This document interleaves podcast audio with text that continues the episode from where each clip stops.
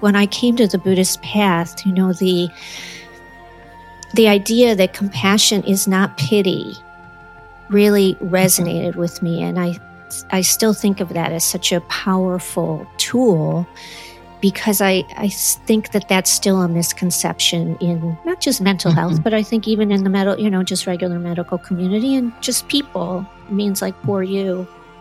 But really, it's all of us.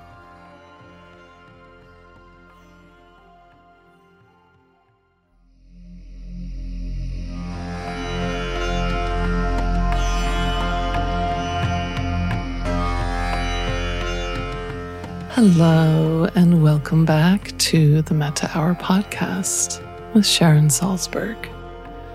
I'm Lily Cushman, and I produce the Metta Hour.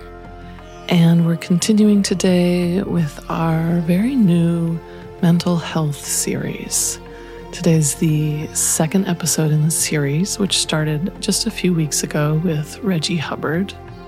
And the inspiration for this series grew out of May being Mental Health Awareness Month in the US and what feels like a overwhelming need across so many communities for support around mental health since the pandemic.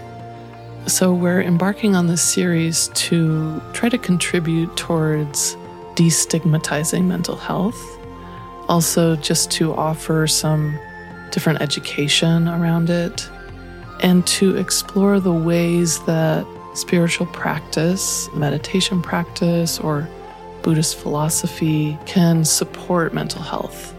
So, Sharon's sitting down with a whole variety of different folks teachers, mental health advocates, educators. The result of that is a series that we're going to be running for the next few months we're delighted to have Kimberly Brown today as our second guest on the mental health series. If you don't know Kim, she's an author, a meditation teacher. She was the longtime ED of the Interdependence Project based in New York. And she has a new book out, Navigating Grief and Loss, in addition to her first release, Steady, Calm, and Brave, both of which are published by Prometheus Books. In the conversation, there is a lot discussed about the stigma of mental health and really how that has continued to change generationally. And Kim shares a lot about her childhood and what education around mental health looked like for her growing up and Sharon tells her story and looking at the ways that these larger trends in stigma and education come down to impact individuals. There's also a fair amount of conversation about some of the harmful aspects of normative culture and what can happen when there's a really narrow lens or expectation for what it means to be a person and how often that can lead to these beliefs that there's something wrong with us. Also, in each of these episodes for the mental health series, there's discussion about different tools from meditative practice that can be directly applied towards mental health. And a lot of this episode discusses emotional intelligence and compassion so there's a lot happening here. And Kim also speaks a bit about her new book, Navigating Grief and Loss, and some of the ways to work with grief.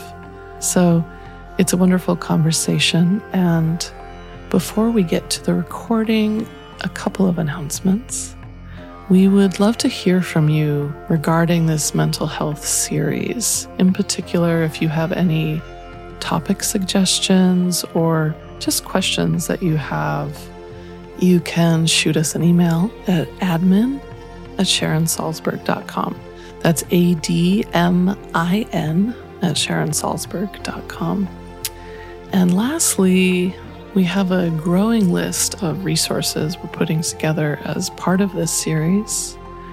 And so I want to direct you to those they're in the show notes for this episode, and they're just different links to different organizations that we like that support mental health. There's links to, let's say, find a therapist that's trained in mindfulness. And we're adding to that list as we go. We've also put up a few polls on social media and just sourcing from you all some of your favorite nuggets from therapy, some of your favorite books on the topic of mental health. So there's a lot of great information coming in. And in general, we're just excited to keep this conversation going. There's so many ways that we can all deepen our understanding about mental health and both increase our awareness for ourselves, but also how we approach our relationships and our communities. So enjoy today's episode, Kimberly Brown and Sharon Salzberg.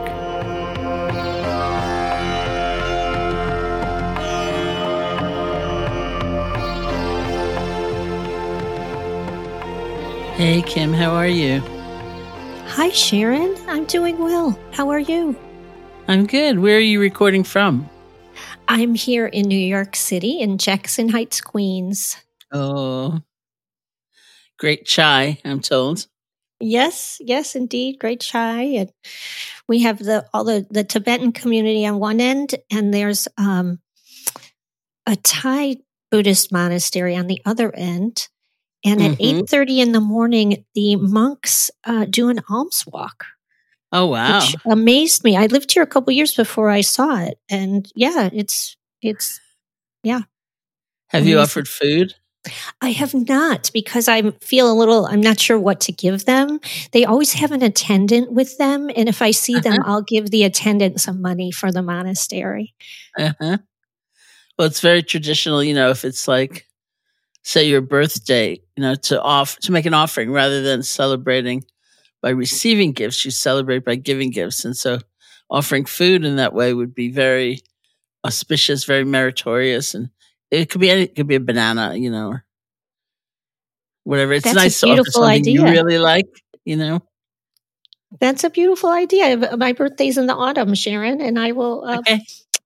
do it. Let you know how it goes. Okay.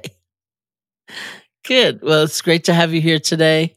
Today's conversation is part of our ongoing mental health series on the Metta Hour. We're looking at ways that spiritual practice can support mental health and well being. And in general, we're talking about this topic as a way to destigmatize it. So I'm curious to know a little bit about your history with mental health, both for yourself and your family. For me, growing up, this was not something that was openly talked about, and it was very challenged in my family. Any illness like cancer when I was young was only a word you would whisper about. Couldn't quite say it out loud. So, do you remember when you were first exposed to any education about mental health? You know, in my family growing up, Sharon, if you had people were divided sort of into you're fine or you're crazy. And I'm putting that word in quotes. And people that were crazy, it meant someone that was having serious struggles, maybe mental illness, an obvious mental illness or trauma, you know, people that, um, behave very badly or violently or self harming or maybe incapacitated from depression. You know, that in my family and my community, well, that meant, okay, well, you definitely would want to get uh, psychiatry or therapy, and that was okay and good thing. But for the rest of us, if it if we seem like we are functioning, um, it it didn't make sense. It was like, well, why would you go to therapy? You know, if you're de- so you have a little depression, so you're anxious, so you're neurotic. Well, you know, that's who you are. There's no need to waste money talking about it you know and there was also a sense that um, if you went and talked about your seemingly very normal life um, you also would be blaming your family for your problems. So mm-hmm. in that way it was sort of frowned upon. That's interesting. It'd be so uh, fascinating to think about what our societies might look like if there were just less stigma around unhappiness and mental suffering and all challenges to mental health, if those challenges were talked about as a kind of a natural part of the human experience to one degree or another. And if we were offered, certainly if we were offered some basic tools to try to help us navigate it. And, you know, if you were a child, as I was, you know, that grew up around someone with mental illness or the addictions that can often accompany it, drinking and gambling and, and whatnot, it's frightening not to understand. And it's easy to think of mental illness or, or these challenges to mental health as some kind of defect that your people have, but others don't. Yes. Yes. And at least for me, Sharon, my mom was an alcoholic growing up. And at times I felt I didn't understand. Of course, as a child, nobody said she was an alcoholic. Mm-hmm. I didn't realize that till I was grown. And so at times I felt either it was my fault that she drank so much, or why couldn't she just stop? And mm-hmm. it, it, took a long time for me to really understand, uh, uh, well through my adulthood, to to kind of come to peace with that and understand it was it wasn't um, you know she had all kinds of struggles, including mental illness. Mm. Well, in the research for this series, I came across some kind of amazing statistics. In 2020, 21% of the US adults, that's 52.9 million, experienced a mental health condition of some kind. That's one in five people.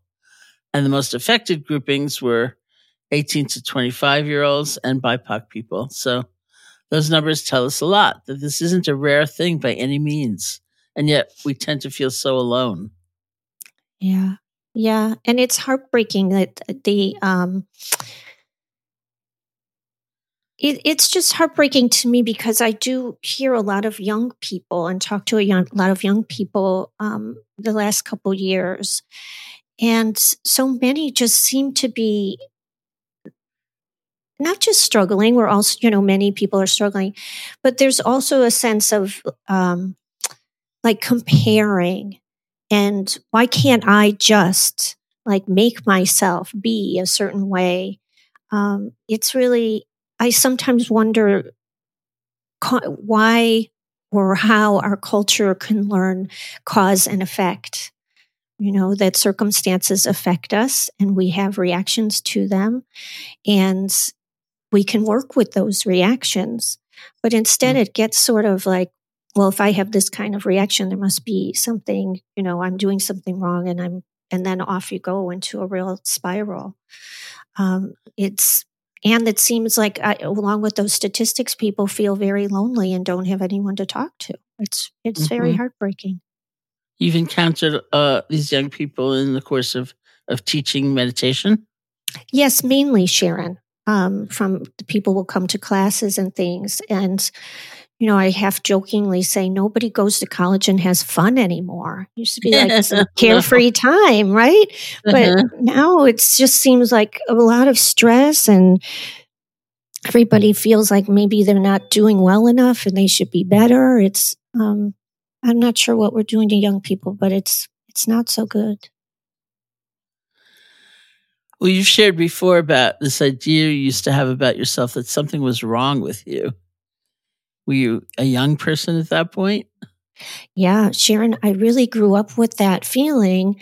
Um, it was very old. It it was I felt it all throughout childhood. It was related to what you said about when you grow up in a certain environment, you might think, well, everybody else seems okay, you know.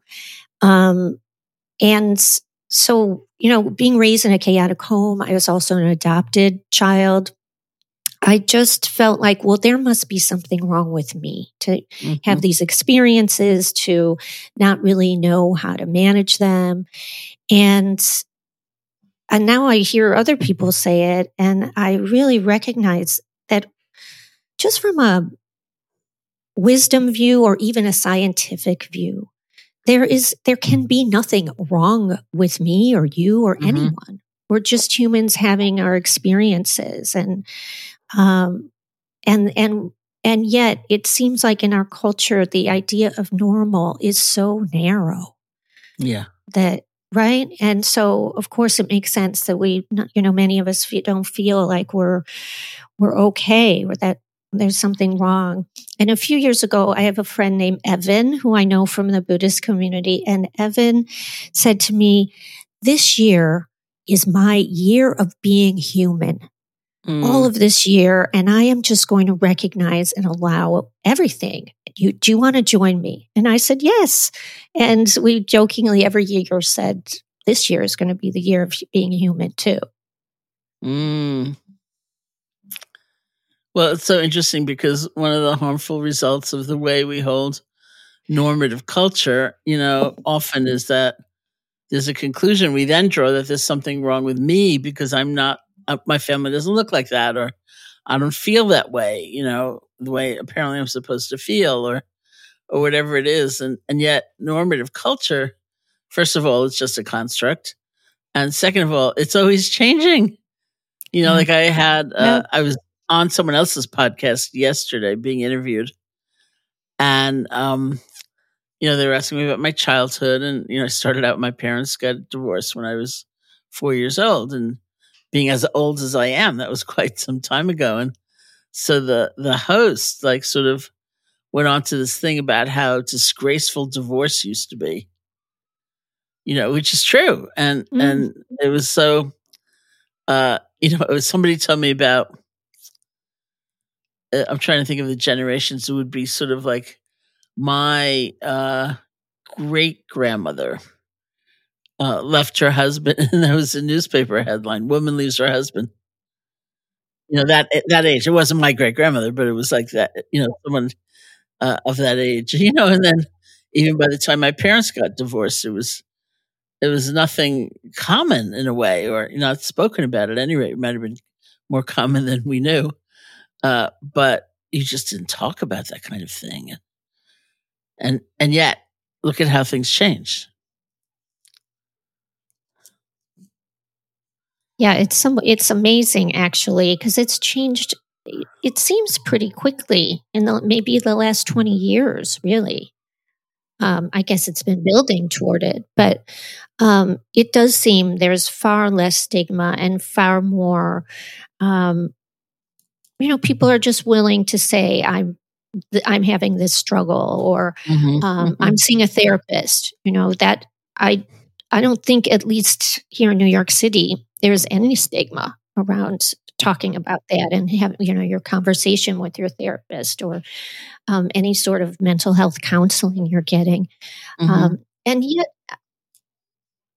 i feel like that's true in a certain way but it's still people it's still rare for people to really be feel comfortable talking about their struggles mm-hmm. and their mm-hmm. suffering you know um, and so i guess it's true we're we're more tolerant or less judgmental, but I think it's still hard for all of us to share and to listen and hear other people when they're going through hard things. Yeah.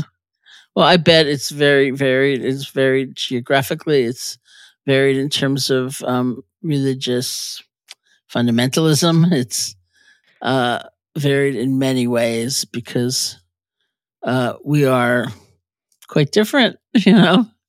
Yeah. In those yeah, regards. Every cultures. once in a while, and it is often cultural, I come upon somebody who I might say, you know, kind of casually, well, do you have a therapist? And what I really mean by that is, do you have an ally in this journey? You know, like, are you mm-hmm. trying to mm-hmm. do this alone or you, do you have someone with you in this struggle, you know, and who's on your side? And, and sometimes they look at me with horror, like, did you just like consign me to the loony bin or something like that. You know?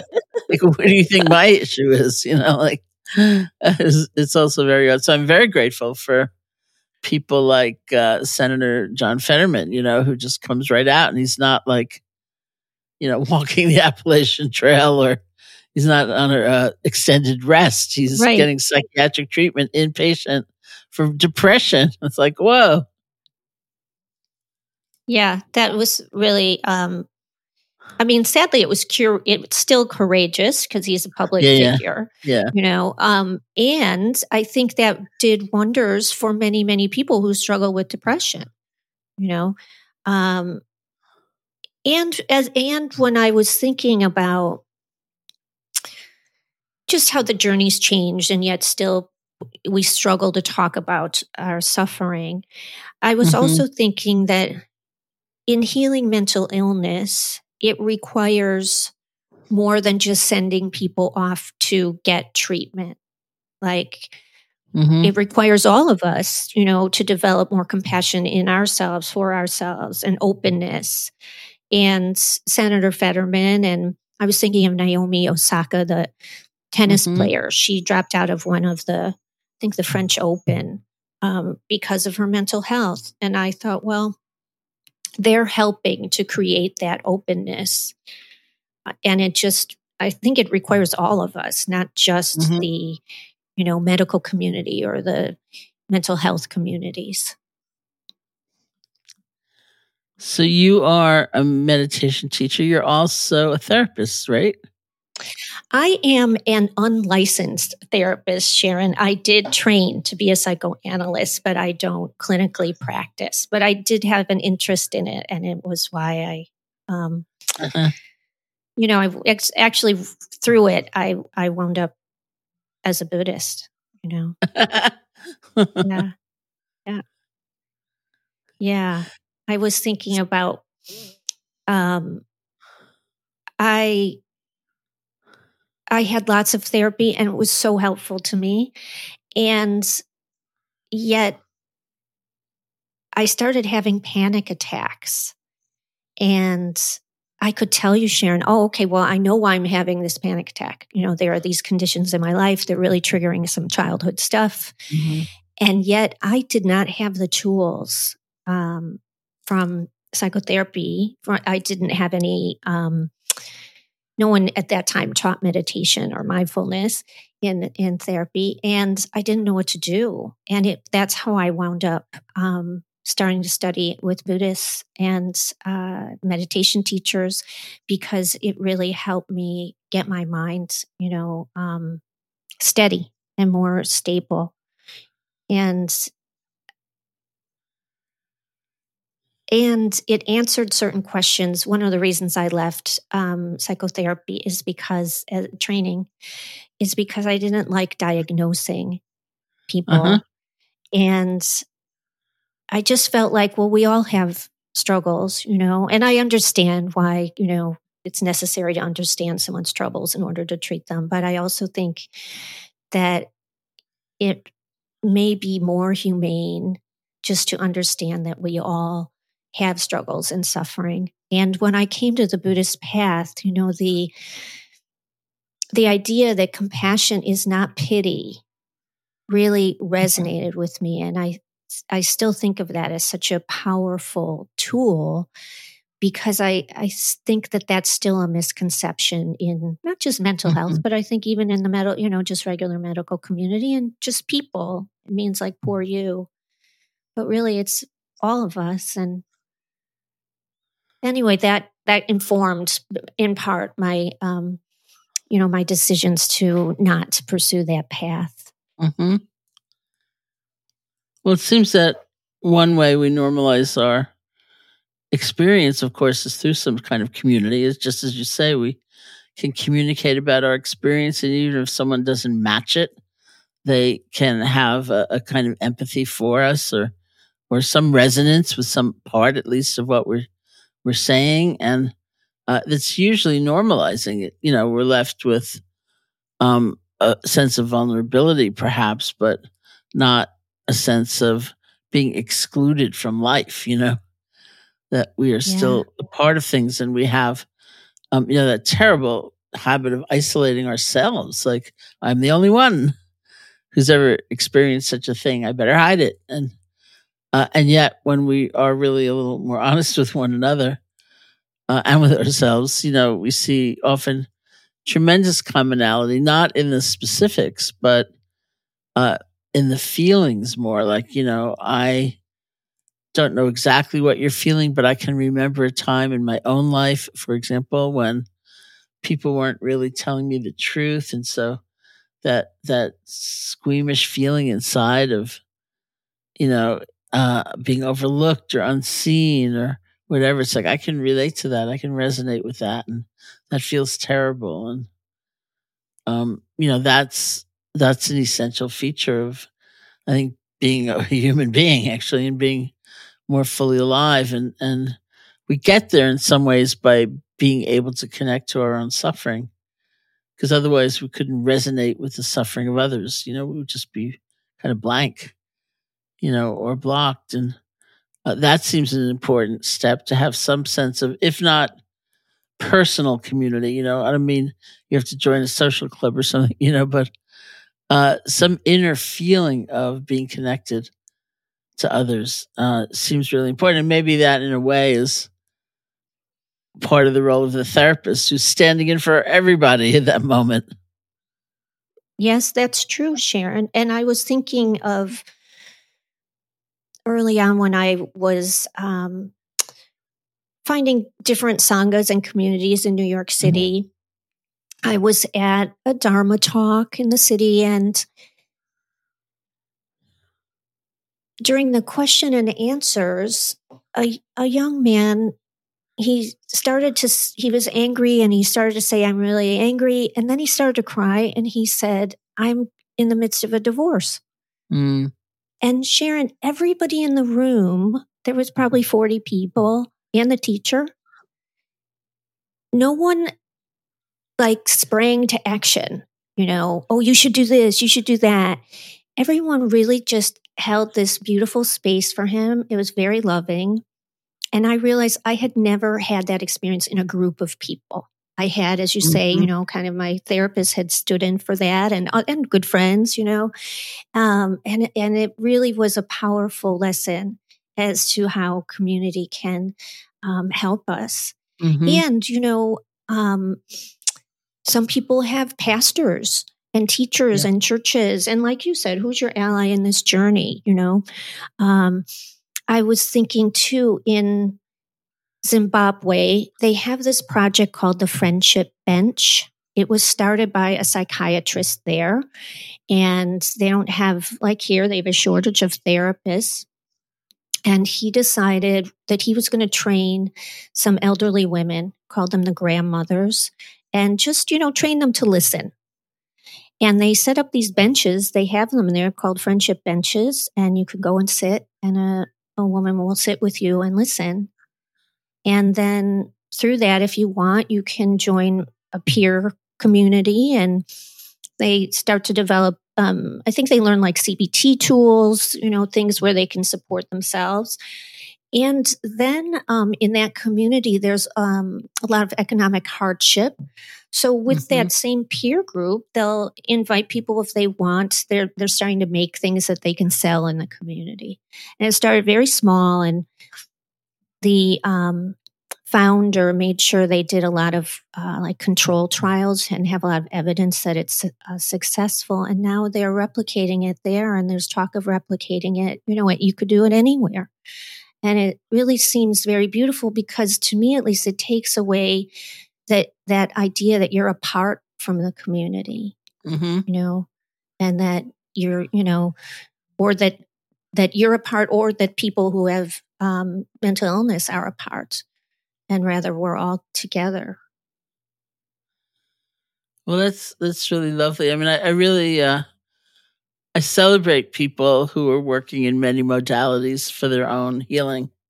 Because why not? You know, and of course, the why nots get compiled, you know, because people um, have very, you know, certain kinds of views like, I've got to spiritualize my way out of this, or, you know, yeah. I can't possibly do medication or, or whatever. And, and that's not to say I don't ignore the fact that medication can be way overused or over prescribed, you know, um, for all kinds of reasons. But nonetheless, this sort of wholesale condemnation of a potential relief of one's suffering, which will also relieve the suffering probably of many, uh, it doesn't make that much sense, you know, in, in so many ways. And to me, um, and people often then say, you know, like, well, were you not finding something in your meditation practice that led you to seek a therapist or something like that. And I don't see it quite that way either. I mean, for one thing, meditation practice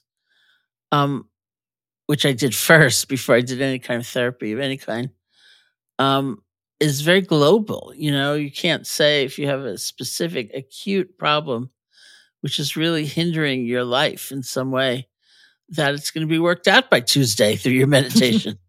you know, you just can't. Uh, you're learning skills the whole time. Uh, you're learning tools the whole time. Um, and it's great. I think we're changing the whole time, even if we don't always recognize it. But if you have, you know, a burning splinter in your in the palm of your hand, I'd like seek someone to take it out. You know, Yeah. not that Yeah. the therapist is going to remove the suffering, but it's just a more um, specific kind of looking at a particular source of pain. Yeah, that's beautifully said, Sharon. And and and it does seem like there's an idea of like it has to be either or. hmm But um in my experience, you know, different modalities really complement each other and certainly therapy and meditation and and Mhm. Buddhism really complement each other, I think. So, having you know talked a little bit about therapy and meditation, let's look at some of those tools we can apply from meditation toward our own mental health. And the top of that list for me is the development of emotional intelligence. It's really a firsthand experience looking deeply at our different states to understand that, say, a state like depression uh, or the kind of anxiety we can feel is something that's actually made up of many different feelings. If you look at depression, maybe helplessness, sadness, numbness, uh, exhaustion, so many things. And we actually see if we can move to kind of sometimes we call it the place in the middle, not being so identified with it, like this is who I am, this is who I'll always be on the one side, and also not like rejecting it or just being afraid of what we're feeling or deciding we're a terrible person because this is what we feel after so many years of meditating or or whatever it might be and, and rather see if we can find that place looking directly at what's happening connecting with what's happening in the moment and yet not either being completely engulfed by it or pushing it away and that's what we call mindfulness and certainly some things are easier than others to be mindful of but that's not to say that some of the same uh, remedy, so to speak, some of the same environment we learn to build around things that are less difficult, we actually discover, oh, you know what? It makes a difference here too. You know, not adding isolation to what we're feeling, for one thing, not adding a seemingly endless future like this is how it's going to be in a year and two years and three years. Oh no, it's going to be this way forever. Uh, so many things that just the force of habit we might add on that make the suffering so much worse. What is your favorite tool to contemplate in this context? Well, I guess you know, I was thinking, Sharon, that saying two things when you were talking. That um, one of the things in meditation that is for me a continuous learning is this being able to hold all of what you were talking about all, helplessness sadness numbness you know everything that makes up what we put a sticker on and call depression or anxiety and that this development of having this capacity to have this container um, is profoundly transformational. At least it has been for me. I was thinking of when you say, um, if you throw a bucket of paint in the air, it can't stain the sky. Yeah. And that is amazing because it's that's what I have experienced. It's a metaphor for my own experience in practice that yes, all of these very hard things arise yeah. and I there is an ability or a, a quality that I have and you have and we all share of being able to be present and be with and hold or you know there's a million words for it um, and I didn't know that even existed. I was really just so caught and driven by very painful thoughts and beliefs and believing they were true or trying to figure out if they were false, you know? And now it's, well, yeah, they can arise. That's okay. They're not staining the sky. hmm Well, you know, and you know very well that that image is used to speak about love. Mm. Uh, the quotation from the Buddha being, uh, develop a mind so filled with love, it resembles space, which cannot be painted, cannot be marred, cannot be ruined. Develop a mind so filled with love, that free, that open, that unconfined, so vast that it, it's not going to be ruined, even if the paint color was like a really bad choice. Develop a mind so filled with love. So maybe uh, that's a preeminent tool in terms of uh, love and care for oneself and kind of self compassion as well. Yes, I think so, Sharon. And I was thinking like often people will say, I have to love myself or I have to love that person or I have to learn to to sort of direct love in a certain way. And this quality, this you know, I'm saying it's like this space, but from my experience, it's it's what I consider love and openness and allowing, uh, being with struggle and suffering, uh, um, recognizing that I can't control everything and I don't have to fix or figure out everything all the time. And that that being able to have that sort of lovingness um it's not about the object like it's not loving me or loving you or loving putin it's love. And to to develop that quality of openness like that it's directionless is i guess the only thing i could think of. And then as as i'm speaking sharon i'm thinking about metta meditation and how you've mm-hmm. taught it to me and so many of us and that it's boundless you know it's directionless and it really feels that way Indeed. You know, I used to, I, I still like the image actually of, um, well, first it was, it was born out of this, uh, movie that my goddaughter was in quite a long time ago. The movie is called Dan in Real Life. And, uh, Peter Hedges, who wrote the script and directed the film, had a line in there which I thought was just wonderful. He said something like, Love is not a feeling, it's an ability. And well, of course, we, we think of love as a feeling and it's a feeling we might seek and, and so on. Uh, think about love as an ability rather than as a feeling. There's something in me that says when I see it as a feeling, I also kind of see it as a commodity and it's very much in the hands of someone else.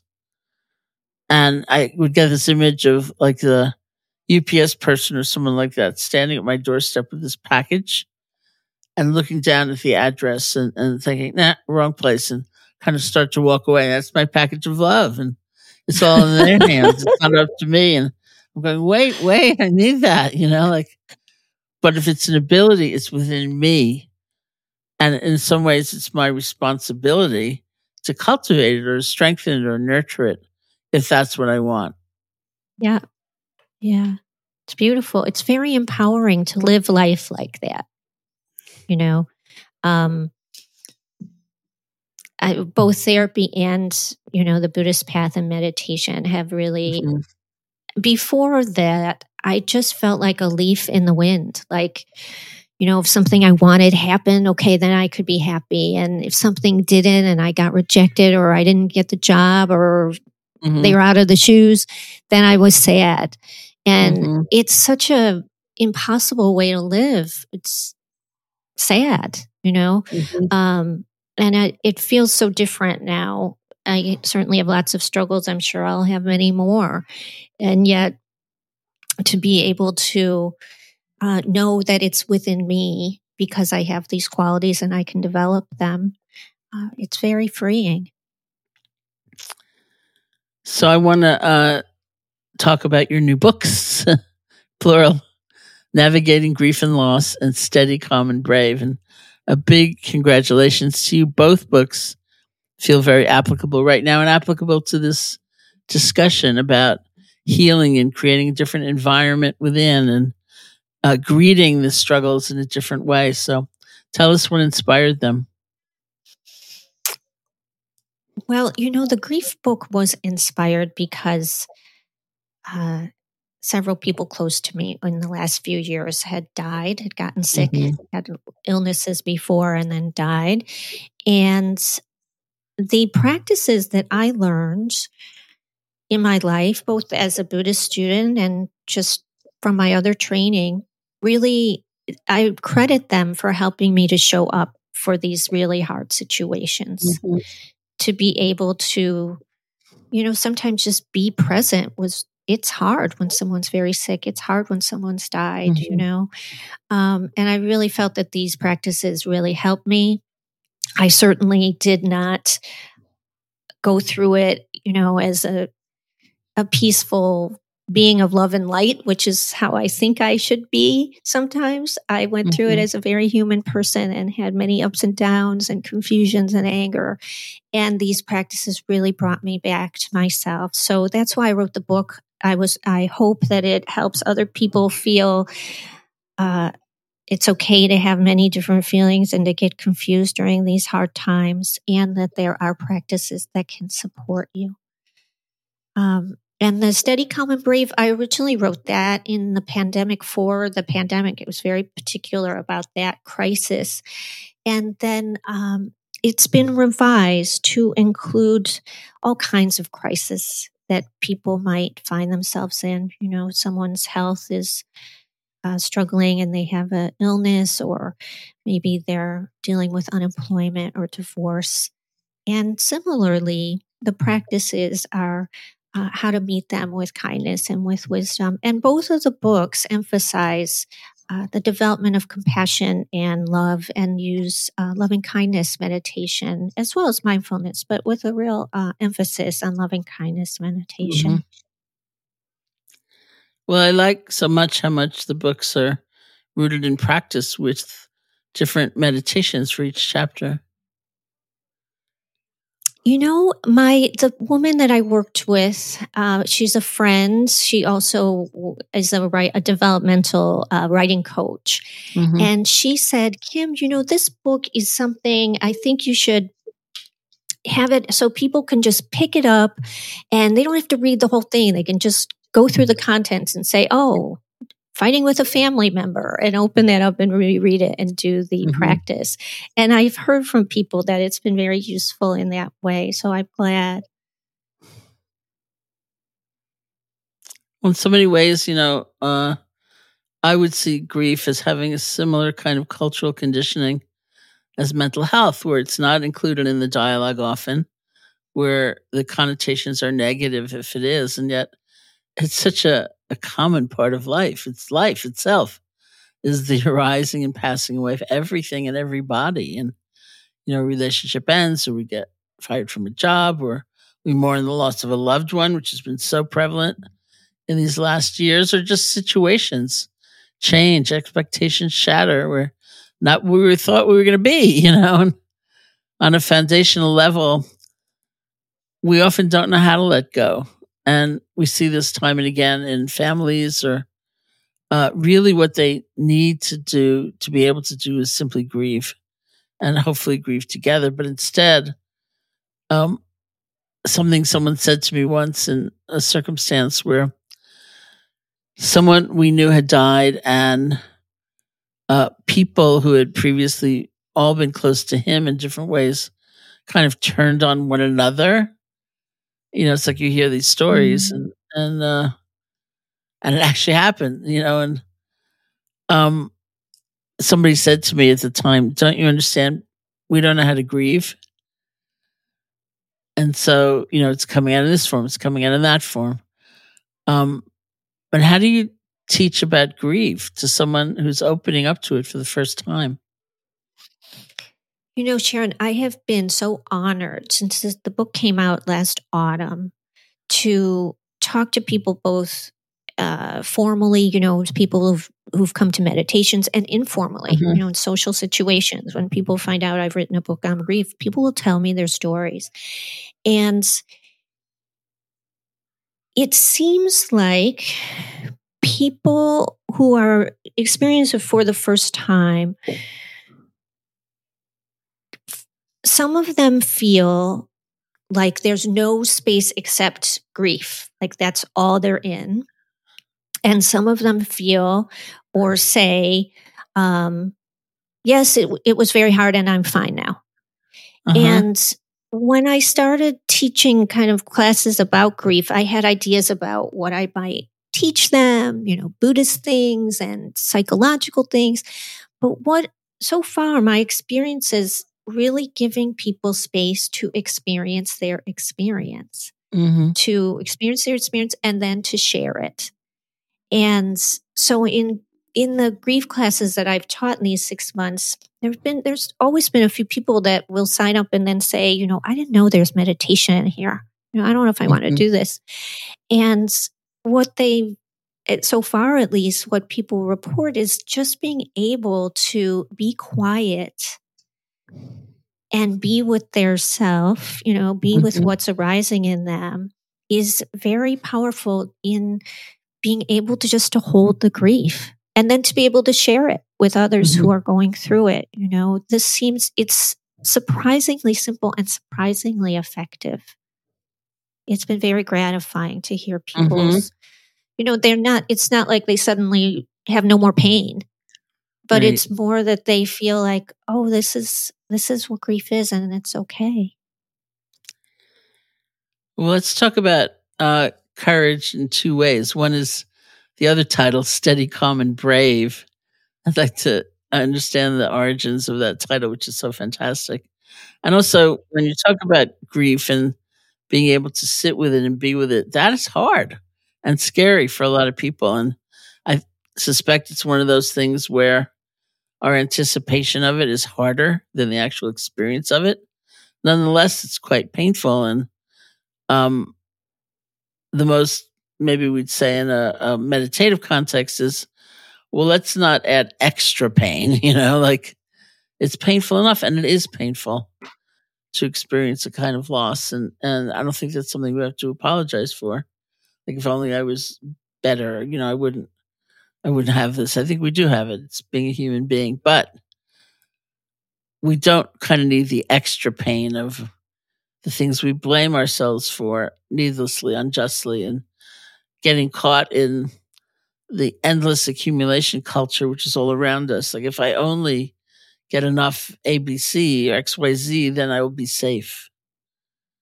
Uh, safe from change, safe from death, which we never are. Um, the understanding of impermanence and just the natural flow of life. But what does that have to do with courage? Well, you know, it's it's very hard to show up for your struggles and your suffering.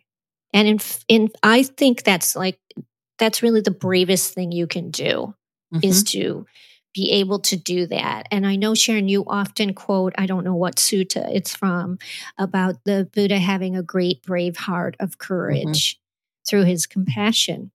Mm-hmm. And it's true, it's borne out in my life.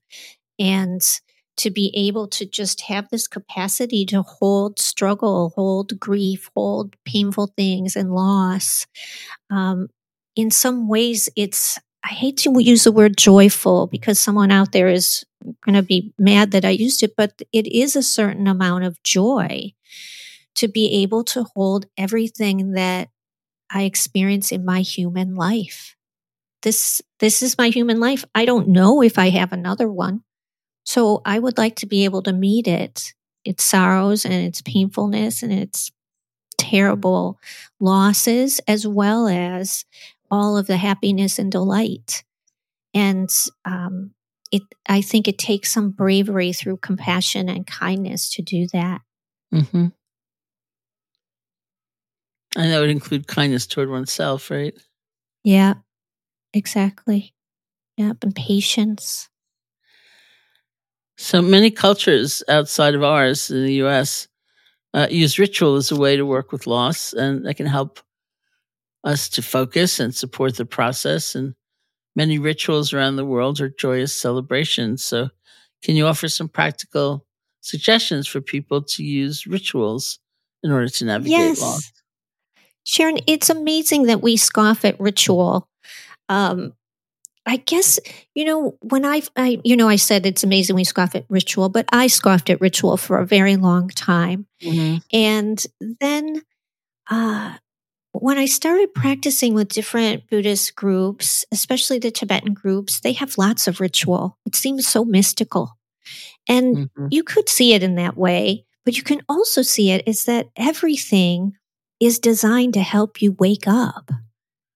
Like every single ritual, you know, holding onto a mala, prayer beads, or, you know, uh, saying a chant, it's all designed to help you be here, you know, and be with what's arising. Mhm. And so rituals like my favorite one for someone who's died is just to have a little shrine and it doesn't have to be complicated. It, I have one on my bookshelf for my my dear friend Denise and I put it up soon after she died. It has pictures and notes she left me and I like candles and I still do that. And you know, I know a skeptic might say, well, she's gone, or what God is that going to? But Mhm. it, it's not about that. It's going, it's me honoring my friend. It, in a certain way, it's for me uh, to recognize and appreciate the life that we had together. And so I always encourage people to do that, to take some time and, you know, maybe every day, just um, lighting a candle or saying hello um, can be a really easy ritual to um, to honor your loss. And also, I've found in the Buddhist tradition there are a number of really, you know, beautiful prayers that you can say for someone. And again, it I don't think you have to think it's to God or something. It's more, you know, may you be safe, may your you have every blessing. Uh, that's what I hope through my deeds to be able to offer you. Well, going back to where we started, actually, it's also common in a country, say like Burma, where I did some amount of practice in the 80s and where um, you didn't pay even room and board because everything you needed was offered by the people. And it could be a, an individual, it could be a family, it could be a village coming together to come feed the meditators, you know, and they wouldn't, in general, make the food, but they would provide the money that the monastery would buy the food for and for us and, and everybody there. And it could be a lot of people there. Um, and so you might do that on the occasion of your birthday. You might do that because your daughter's graduating from high school.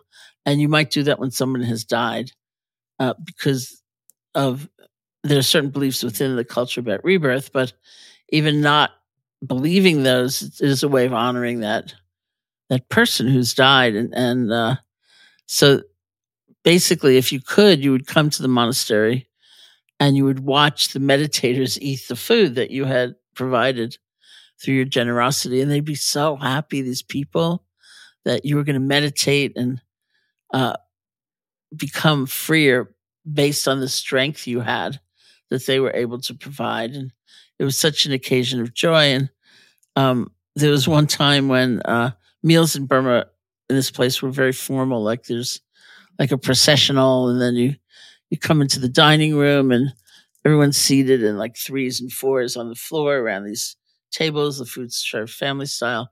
You come in and you bow to the buddha image uh, and you sit down and uh, i did that one morning and lunch is like 10 or 10.30 in the morning and there's not another meal for the rest of the day which is another whole topic of discussion but came mm-hmm. in i bowed to the buddha sat down looked at the table and i thought this is really odd. This looks like a whole jewish meal. That's like white fish salad. That's like chicken soup and i must be hallucinating. What's going on in my meditation? But it turned out that there was a tiny minuscule jewish population in rangoon and somebody had died and so the family came to offer not only the money for the food, but the recipes uh, in honor Oh. of their, their father or grandfather. And so it was an entire Jewish meal, uh, which was so strange. But it, and that's a beautiful ritual to to feed somebody on behalf of your person. Oh, You know, that is no amazing. Yeah. So that's another possibility if you are in Jackson Heights and you see those monks going on alms rounds, you know. That's a great idea, Sharon. Yeah. Yeah, yeah. hmm From birthday and to honor my deceased people. That's gorgeous. Yeah. Mhm. That's great. So before we close today, I would love for you to lead us in a practice of some kind to finish our time together. Well, thanks, Sharon. Everyone who's listening, you know, if you could just for five minutes put your device down, maybe put it next to you. I know some of you are driving and you can't do this, but for the rest of you, maybe close your eyes or maybe just get still and just start to notice that you're here. Notice your breath, feeling your feet and your seat and your belly, relaxing your shoulder blades and relaxing the back of your head, relaxing your shoulder blades. Maybe just noticing that you're breathing.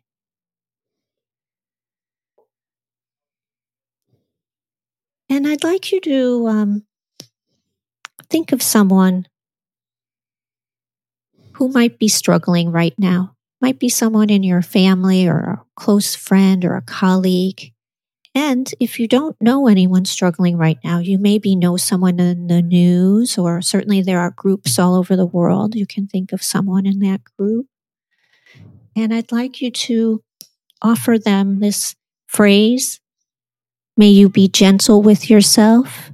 May you be peaceful and at ease. May you be gentle with yourself. May you be peaceful and at ease. May you be gentle with yourself. May you be peaceful and at ease.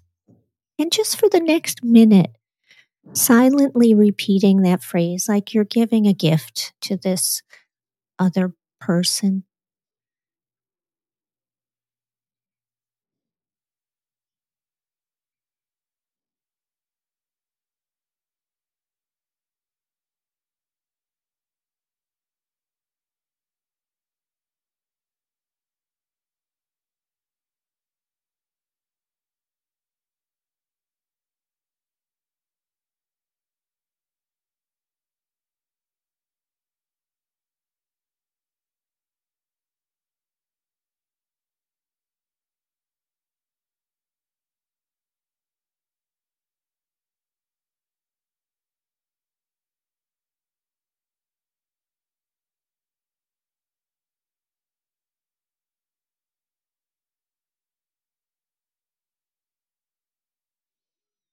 May you be gentle with yourself. May you be peaceful and at ease.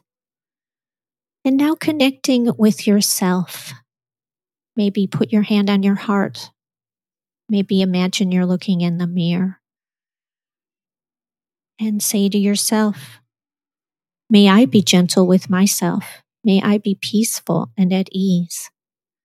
May I be gentle with myself. May I be peaceful and at ease. May I be gentle with myself. May I be peaceful and at ease. And just offering this beautiful wish like you're giving a gift to yourself, just for a minute, repeating these phrases.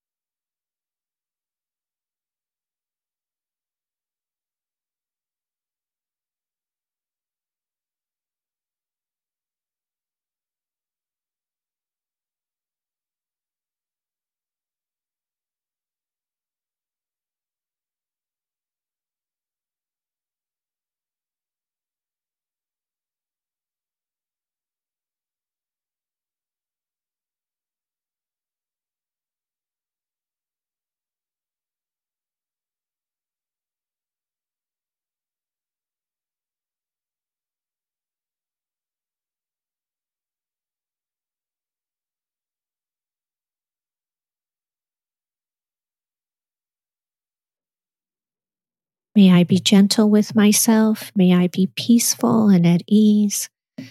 And just taking a moment now to include everybody, include the people you care about, include strangers all over the world, the people we'll never meet, include everybody you don't like or you think is dangerous, all the other non human beings.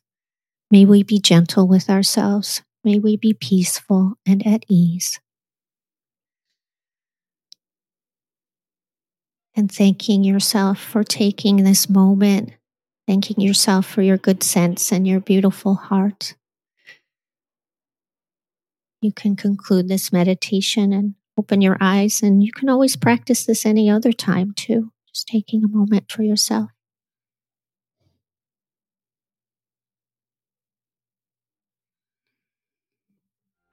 Thank you for that lovely meditation. Thank you for being here today, and it's it's wonderful to connect. Thanks so much, Sharon. What a pleasure.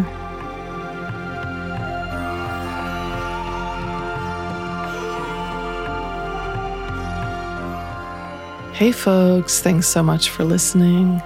If you'd like to learn more about Kim's work, her many offerings, or to get a copy of her wonderful new book, you can visit meditationwithheart.com. Don't forget to check out our resource list for the mental health series in today's show notes. And if you'd like to learn more about Sharon's virtual offerings, her online courses, really all things Sharon, you can visit SharonSalzberg.com. This has been the Metta Hour podcast from the Be Here Now Network. May you be safe. May you be happy. May you be healthy. And may you live with ease.